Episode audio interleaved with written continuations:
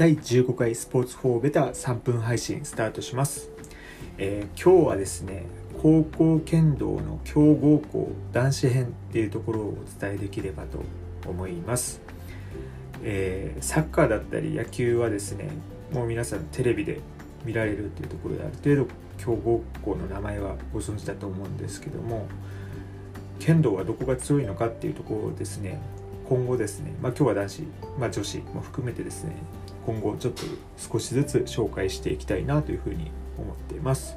その前にお知らせです。現在ケニアの難民選手団のサポートにつながるビールを開発しましてそちらのクラウドファンディングを実行中です。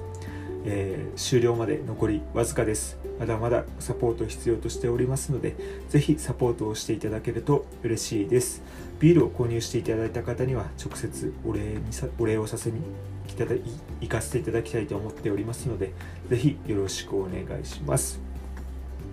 えー、今日は全国の高校の剣道部の強いところを紹介したいと思います、まあ、サッカーだったら前橋育英だったり青森山田、まあ、野球だったら、まあ、大阪桐蔭っていうところが上がってくると思うんですけども剣道部の男子で一番強いところ、まあ、強いと言われてるところはですね、まあ、皆さんもし今後ですね剣道部にいたっていう方と会われたらあ九州学院強いよねというふうに言ってみてください。九州学院はですね本当にもう剣道をやっている人にとっては知らない人はいないほどの高校でですねもう名門中の名門です、まあ、熊本県にある高校なんですけども毎年インターハイ、えー、選抜大会玉龍旗海星旗その4大タイトルも優勝候補ですし実際優勝